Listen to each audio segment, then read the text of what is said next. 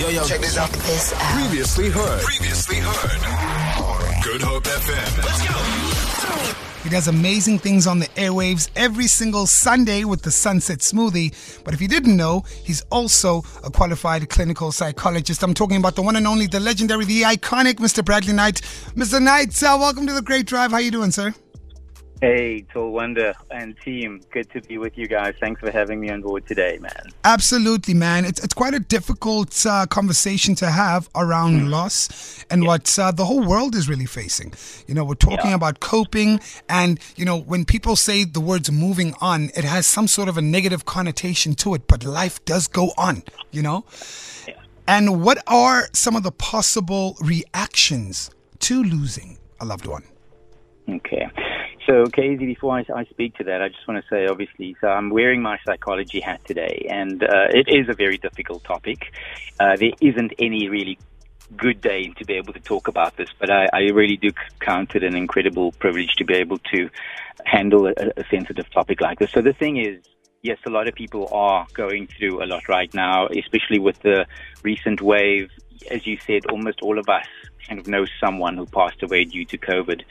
Uh, I think the, the main takeaway here is that experiencing grief is normal and it's a very, very natural response to any kind of loss, whether that's a loss of a loved one due to COVID or non COVID related matters, whether it's the breakup of a relationship or a miscarriage or terminating a pregnancy or divorce of a parent, parents, or even the, the, the death of a pet. I mean, the main rule here, Kyeezi and team and Cape Town, is that there actually are no rules. Right, uh, I agree with Morgan. Uh, everybody grieves in their own way. Uh, it's a very personal experience. There's no right way or wrong way to do it. You know, people often talk about the stages of grieving, but it's really not even as clear cut as that. It's very messy. It's made up like of a range of very powerful emotions that can come together all at the same time. So I think the most important thing to say is it's not to be hurried. Uh, each person's going to respond to the loss in their own way. And that being said, there are some common kind of like emotional reactions. So one of the things that people often feel uh, is numbness. I mean, the sense of disbelief. You that could last for a few hours. It could last for days or even weeks. But it's that that sense of numbness is actually your body's way of protecting you in that early stages of the impact of that news.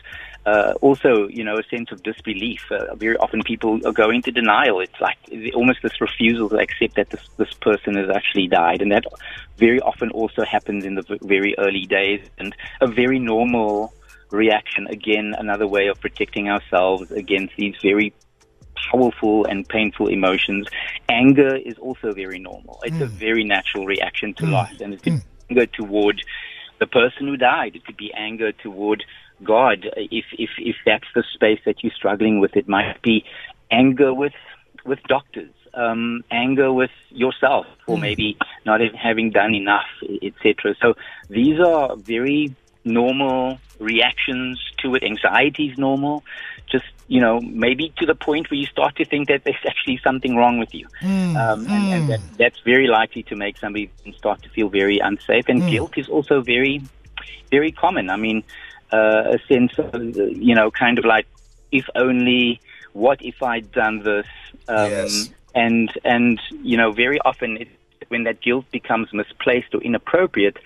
Uh, that's not going to be very, very helpful. So, yeah, those are some of the Yeah. you know, kind of possible reactions that any human being is likely going to, if we're going to be really straight up honest, that, I- that people have to work through. I definitely hear you. And I know that uh, there are probably listeners right now who are saying to themselves, I've been feeling this. I've been feeling this. I've been experiencing this. And how do I help now? How do I help myself to get past this? What can I do? And, you know, how can I get help? Yeah. So there are no shortcuts, right? Like I said, it's it's messy. It can be exhausting, um, and I think one of the starting points is to find a space where you can express that pain. I think that you know a listener reaching out to you is an indication of the fact that they feel safe to talk.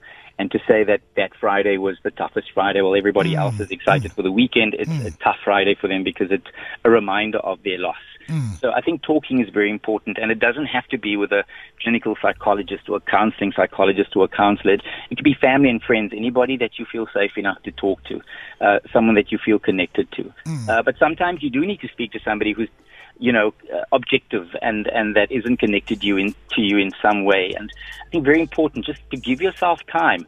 To also be careful not to get yourself isolated. You will need time alone, but you want to avoid finding yourself in a situation where you're Yeah. feeling lonely. Um, you want to get out, you want to spend time with friends, and you don't necessarily have to do or say anything. It's just important that your friends can sit with you and be with you, uh, but just so that you you are in good company. Uh, I think it's very important that you exercise as well. It's you know when we grieve, we also grieve in our bodies and uh, not just in our hearts and in our minds. And it's I think just going for a gentle walk, uh, getting on the treadmill. Uh, just to relieve some of the tension that actually does build up in the muscles when you are grieving, and Yes. then, you know, get your memory to work. I think people do all kinds of rituals. They'll plant a tree. Um, they'll collect some memories by putting it in a box. Um, You know, uh, people will write a little note to the loved one if you've had a mom or a dad and you left behind with, you know, you, you you're the dad or the mom and you left behind with young kids, for example. I mean, just writing a little note to the the one that, that you've lost and tying it to a little ribbon that's tied to a, a balloon with some helium in it and letting it go and watching it float off. These Wow. are the, the different kinds of things Wow. that could be really very, very helpful.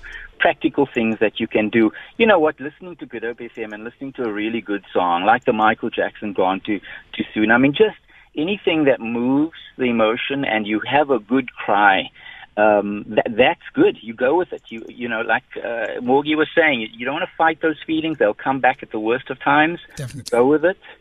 Feel the feelings, and once a feeling's been felt, it can leave.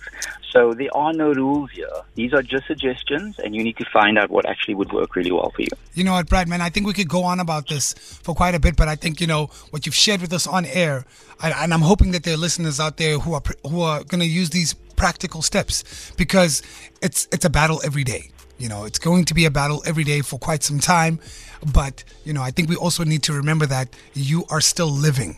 You know, you have the opportunity of life, so go at it and do the best that you possibly can. Brad, thank you so much, man. Man, I feel like I'm in the sunset smoothie. Wow, woo! Before you go, I think I, I, it would be amiss of me to not say this. I know you got to go to headlines, but Yeah. just to say to to your your your listener and all the others, the year of the first, always the tough first birthday, the first New Year's, the first Christmas, the first Yes. Eid.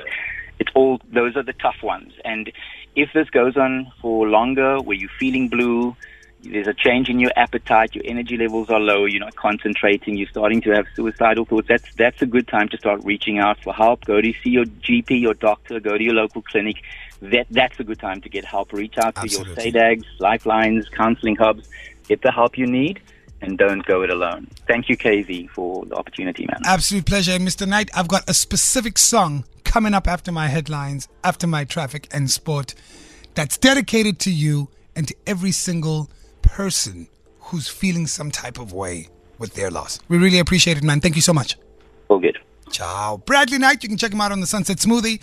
But not only that, also an amazing gentleman, qualified a clinical uh, psychologist, giving us some real practical tips about how to live on and to continue to live. Feel it. For more, for more, tune in to goodhopefm.co.za. It's all you need.